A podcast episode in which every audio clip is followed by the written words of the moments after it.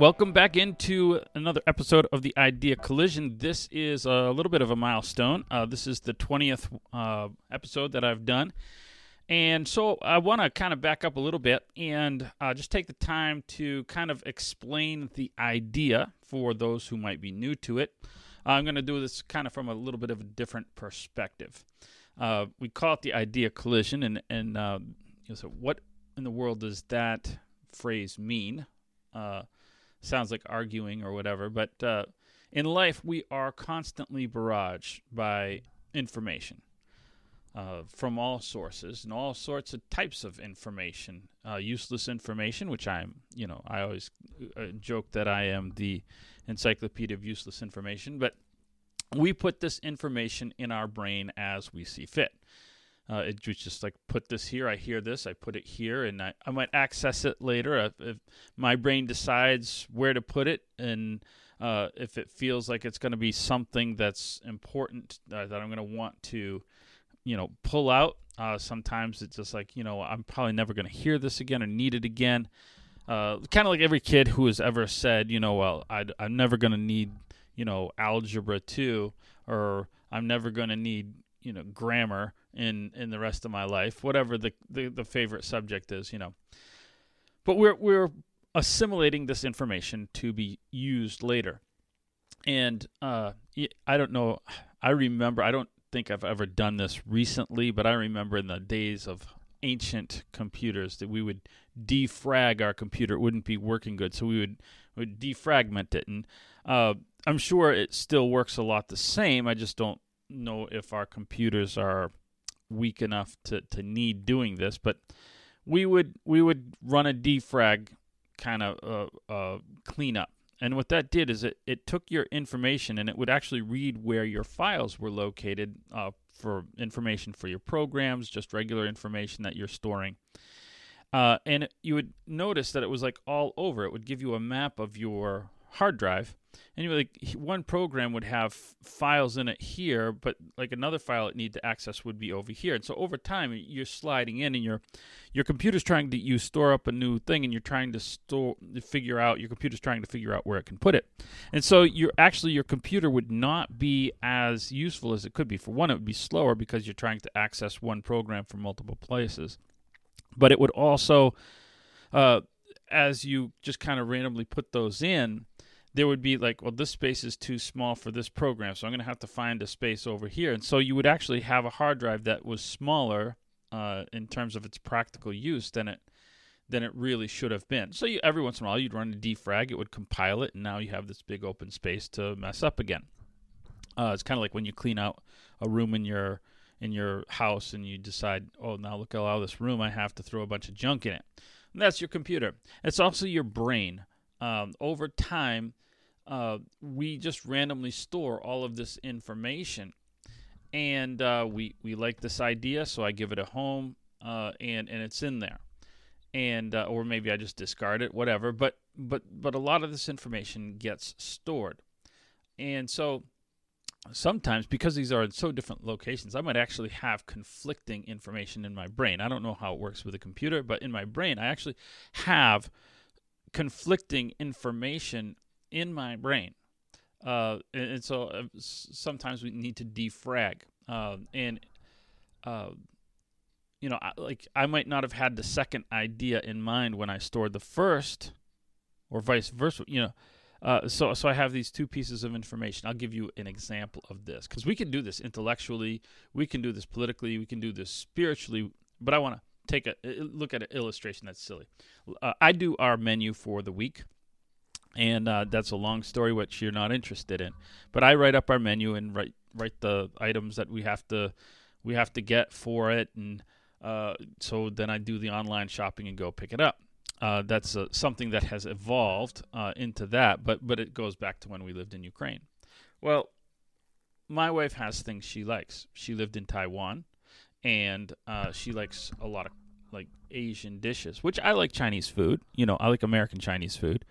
Um, she likes curry, and she's she always complains that curry doesn't get on the menu enough. And um, so I like if I put it on the menu, I try to put it on when there's going to be like a night when I'm not here, you know, I'm like, oh, I've got to, I've got to go do something tonight. I'm at a meeting. I'm at a whatever. You guys can have curry, and uh, and then everybody's happy. She gets a curry, so, but she's like, you never have it. So she complained, well, I don't have a night right now where I'm to be gone. So so I said, well, all right, I'll put a curry on for her, and I'll I'll just have to suffer through it. All right, so here's the here's the strange thing. I like curry.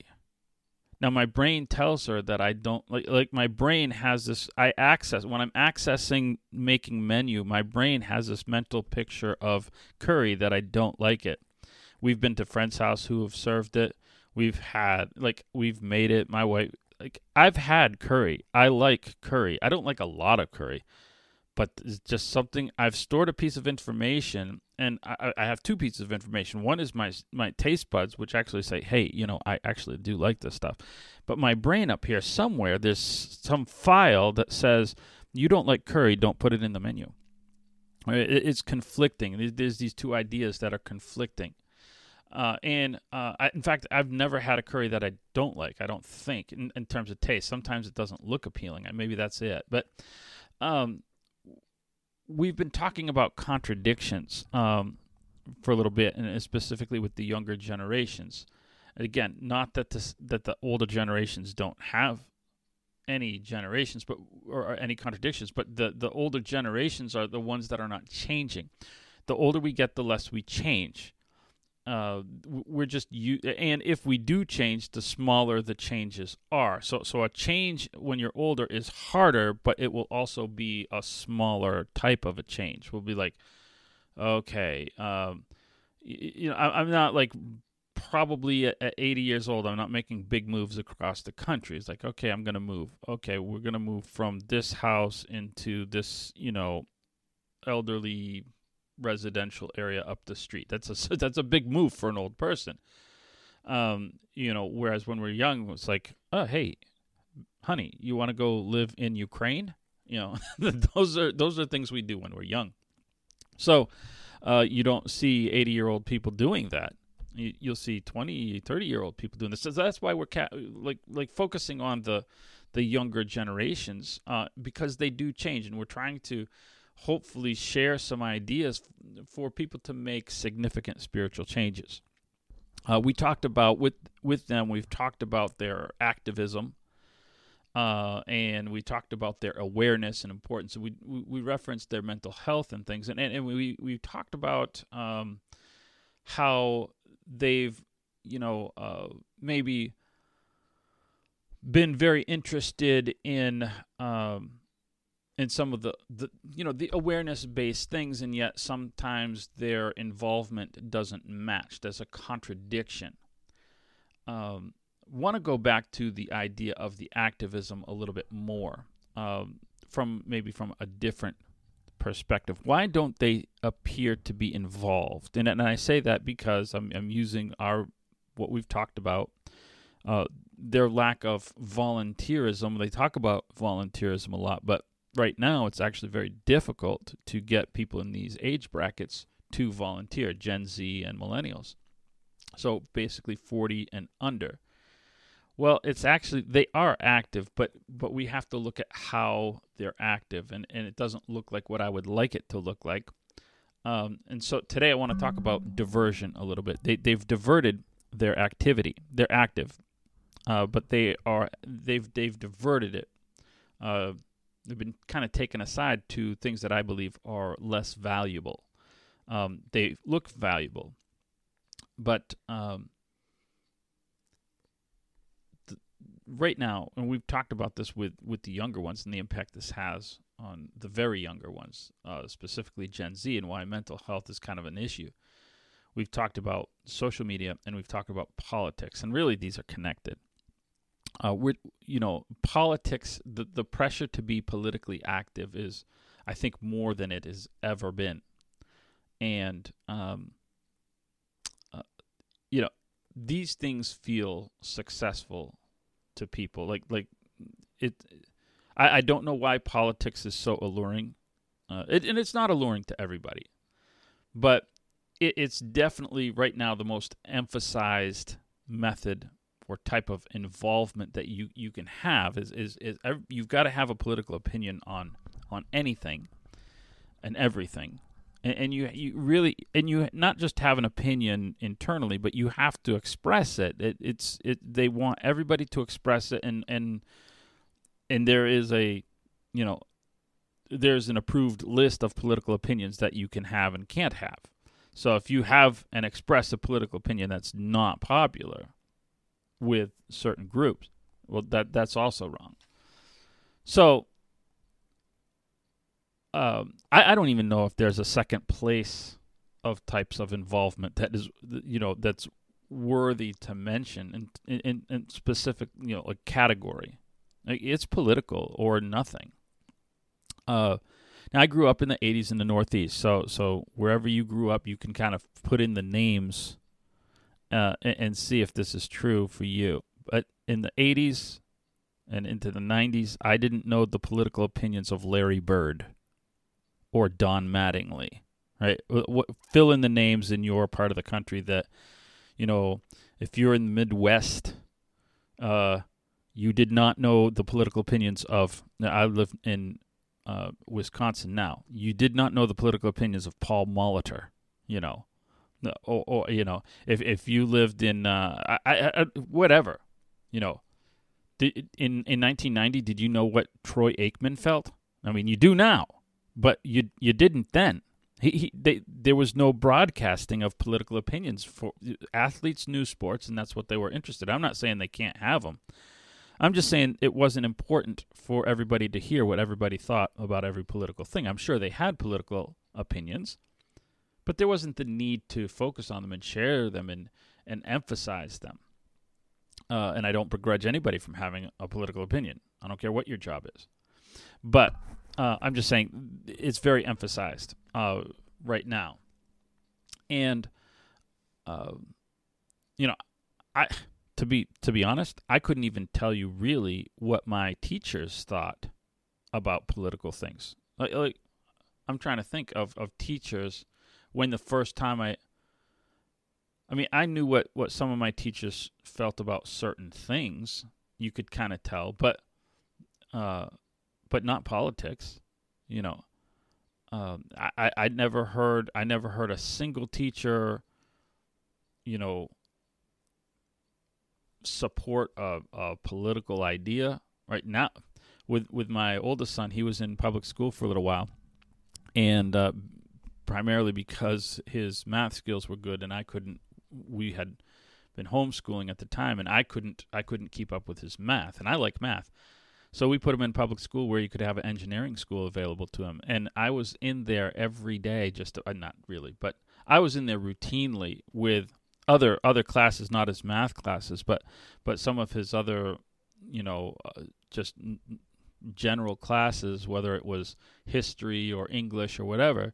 And I was like, he's bringing home homework assignments. I'm like, what are we doing? You know, th- this is this was people giving their opinions in the form of homework, and and trying to instill political values. I, that never happened with me. And you know, up, I graduated in 1990. That that never happened once with me.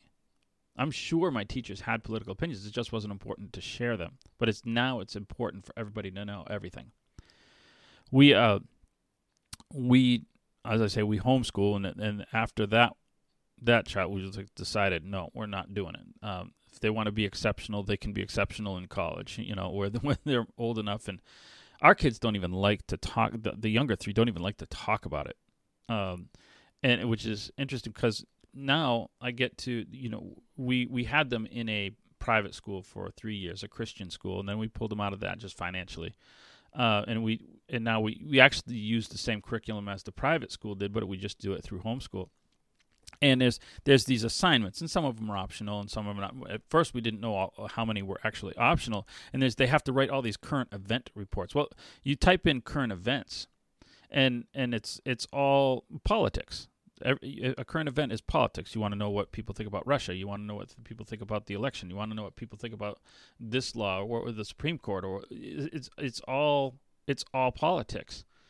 And and even from a Christian perspective, there was kind of an idea like like here's the world and the world is has this political view that we disagree with we're going to try to put our, our finger on the scale on this side and and have a lot of emphasis on politics from a Christian perspective. We're going to have the, the Christian politics uh, and and the Christian activism, you know. And and it, the problem is is that it's still emphasizing the politics instead of the spirituality.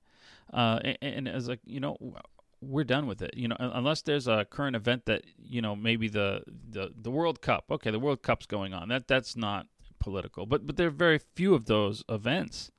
So my kid just he's 14. He just wants to be a kid. I kind of remember that. Uh, that's the way I was. It's, I I didn't, and I wasn't even bombarded by politics, but I certainly wasn't. I think the first time I was really politically aware was in 11th grade. Uh, and you know, he doesn't want to think about what political views. It, it, the topic comes up because we're so surrounded by it, and and my wife and I have political views, and so it does come up. But and as soon as it does, he gets really like you can see the frustration. Uh, he just it's like this like this angst builds up. It's like oh, let let let's let's can it for now. Uh, so so in school we don't do current current event reports because right? it's all politics. Now, I want to talk about why this is alluring. Why do we get diverted into politics specifically? Uh, and and there's th- three reasons. And I don't again, so it doesn't make a difference what what side of the, I'm not talking about what political view you have that is right or wrong. That Christians and non-Christians, whatever, and this get diverted into politics. And I want to talk about why this is alluring. What is the appeal? Because politics never made you happier. I, am telling you, you've never been happier after a political discussion. Never. You, you've never had a discussion with a friend, uh, especially if he has a, an, a. You can have the same exact viewpoint as somebody else, and you everything you say agrees with each other. You'll still come away from the conversation disgruntled because all you'll be doing with him is commiserating about the other side. So this is the, these are the three diversions of politics. Politics, first of all, feels influential. Mm-hmm. It's associated with law. Law is the structure of our country. Uh, it's important, and and so law involves positions of power, and that power is influential. There's no question that's true. It feels very influential And in the terms of me connecting myself to it. If it's important and powerful, then me connecting myself to it feels important and powerful. I'm connected with influence, right? And, and this addresses two needs that I have as a human being. First of all, I want to feel significant, personally significant in the world. That is called my need for a purpose. God made me with a need to fill a purpose. And, and so connecting something to something influential feels like it feels a purpose. The other thing I want to do is uh, I have this intrinsic need to be in control. Not even in a bad sense. I mean, it can be bad, but but we want to feel like we're in control of our world, or like like things aren't like spinning wildly, chaotically out of control. And and and that's good. That's healthy to have kind of your hands around your world. Now you can't always do that, but but when you're connected with things that are influential, I mean, what better source of control is there? And and and to say that I'm helping whatever way I'm doing it to shape things that are important from the highest observable levels, the political levels in law. Why that's that feels like I'm I'm doing something and and controlling something. So that is the first diversion. The second diversion is that it is visible. I, I mean, it's spiritual things are internal. They are, I think, more important, but they're internal, and it's very hard to see. It's hard to quantify the effectiveness of spiritual things, right? Or personal things. Uh, but uh, think about this in a in a church sense. Let's not talk about politics for a moment because the same thing is observable. Most churches, and not ours anymore, since I've been here, we've gotten rid of it, but most churches have a wooden board up front somewhere, some kind of a placard. And there are two numbers typically, at the very least, on this board. That they're always there.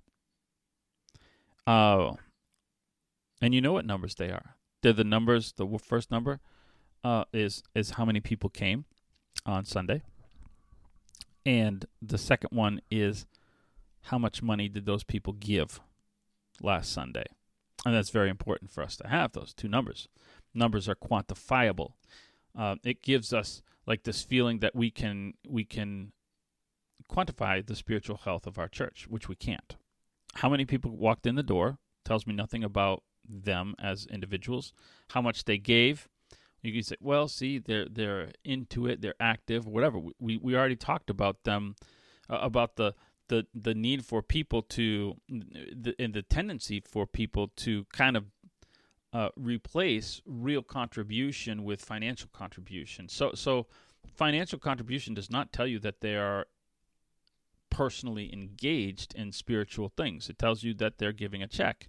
That's all it tells you. And it tells you that they came. It doesn't tell you what they're doing when they're not there. It doesn't tell you anything. I, so I can't quantify spirituality, but I want to. As, as a preacher, I want to be able to quantify that. Uh, and unfortunately, quantifying that, you know, even for good purpose, uh, to say, you know, I want to be stay aware of this spiritual situation. That takes time. That takes investment and and things like that. Uh, but this feels good. It's a diversion because I can grasp it. I can grasp those numbers. Uh, and so, in a political sense, when we, we get back to the political I- idea here, uh, this person got elected. That's quantifiable. That law got passed. My side is winning. Or on the other side, oh no, my got my my got lost. I need I need to do more uh, that we, this ba- this bad law got passed. Uh, I, I need to do more. I need to tweet more. I need to put more things on Facebook. I need to call my congressman. I need to do what I, I need to do something that feels like I'm controlling the situation. Uh, and, and so it's visible in some way. It's tangible to me. The third diversion that we're going to talk about is the feeling of its substance. It's kind of like influence, but it's a little bit different. Uh, I think this is actually the most important of the three. I want you to think about the timing of the politicization of our population. Think about okay, I, I, I said we you go back a couple of decades and we had like okay, well there's this political thing. Hey, there's this important law. Okay, it, like you would hear it from time to time. There's an election every four years. You would hear it. Now it's constant. Like the election's over. It's already boom uh, ads and whatever for the next one. There's no there's no downtime. So uh, this has increased. Well, when has it increased? It's increased since spirituality has declined there's like a vacuum of spirituality, an increasing vacuum of spirituality. I'm not saying there's no spiritual people, but but as politics has become more important, it, you can see it's, it's because of the decline of spirituality. Not just I'm not just talking again about people who aren't going to church. That's an element of it in our society, but but even with those who are going to church, quote unquote, uh, there's a a lower spirituality. There's like this disconnect between what we do on Sunday, or how occasionally Sunday, and, and what I do. The it's like okay, we left church. We're gonna do what we want. Okay, like I'm gonna I'm gonna go home from church and I'm gonna spend eight eight thousand hours on video games and TV and computer, and I'm gonna take in massive loads of probably horrible entertainment and uh, it, it, like the spiritual level, even of people who claim to be Christians, is lower. And so, as this has happened, politics has is is increasing, and I think they're connected. I think that law feels like it has value. Politics feels like it has value. Law is policy. Well, policy is is based around right and wrong, so it fill, fills that need for a moral thing that's being accomplished we have that intrinsic need for a moral thing that's being accomplished. And and if i'm i'm lacking in it in my personal life and if i'm if i'm whether totally because i'm not a christian or religious in any way or even i'm a person who goes to church but my life has no has doesn't have virtue in it on an individual level right i need something to fill that intrinsic need that i have. So I'm going to do it with looking for things of substance. And and law and and politics is a nice way to do that because of the two reasons we said. It's visible and it's it feels influential but it also feels substantial. It's it's something connected to a moral code and that that fills that need. It doesn't fill it sufficiently but it does fill it a little bit. Uh, maybe like an inoculation uh be, you know not really filling the deep need but just enough uh so so you know it's it's not just that it fills this need, but it's also think about the large scale of it. I, mean, I kind of mentioned this a little bit. I'm doing something on a national level, right? You know, most people, if they're going to get politically active, they're not really interested in the local mayor's race or the dog catcher's race, as they always say.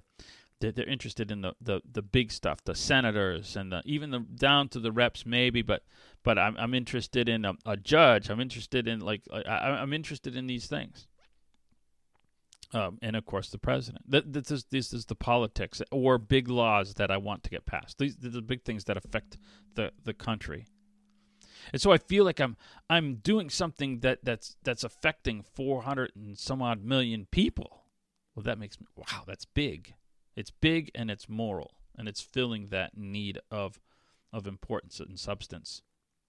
Um, but here's the thing about it Here's why it's a diversion. You will never make one deep, lasting relationship through political action. You won't. I'm not saying you won't ever accomplish anything. I'm just saying this is not where the most substance in your life will ever be. You will make a lot of noise. You will likely make a lot of enemies. You will alienate a lot of people. You will turn off a lot of people. You will not make lasting, deep friendships through political connections. It won't happen. It's a diversion. It's one I, I think that, that Satan would like us to do. I think I think he loves Christians to be politically active or anybody, but especially Christians because it takes us away from what we want to do. You will if you want lasting influence, begin by directing. You got to give up some of those those ideals that feel so important to you but direct your efforts towards eternal spiritual things that you can't quantify. And that's where you're going to see influence over time. That's the other thing. Is, is it's I suppose is another diversion is it feels immediate. It's like our cycles are short, but uh, things that take time, things that are internal, a, a, personal development of somebody that you're involved with over time. And you go, wow. You look back and you say, man, remember when we were here? Remember when we were, you know, this was our spiritual state um, find ways to be personally involved with people. Uh, and that's where so we get to volunteering whether it's volunteering for an organization or or doing things even more importantly that are spiritually directly spiritually connected uh, personal involvement and, and and as you really get involved you will notice that you don't have time for the politics I, I really don't have time for all the political nonsense I, I, like I, I keep I keep an eye on it just because I'm connected to things that I have to be politically connected with in terms of people that I'm, you know, uh, we help in Ukraine. So there's some little politics. So I'm aware of some of it, but I try not to be. I, have got too much thing, I, I, too much, too much stuff to do, uh, because I'm trying to be active in people's lives and and trying to do things that are accomplishing eternal things. And so uh, wherever, whatever the diversion is, um, analyze the diversion. Start this weekend and pick off something that that is like this motive that you have that that, that this appeals to because I because I know especially the younger you are the, the more this is true that you you're probably politically active and and you have this this need. Think about what it is that that is missing and what you can do to fill that need the right way. Uh, I, I, we're 20 in, so uh, click on some of the links that we have, and uh, you know share it with people. We have different ways to listen to the podcast if you want, uh, and and uh, continue on with us uh, for the next 20. All right, have a good week.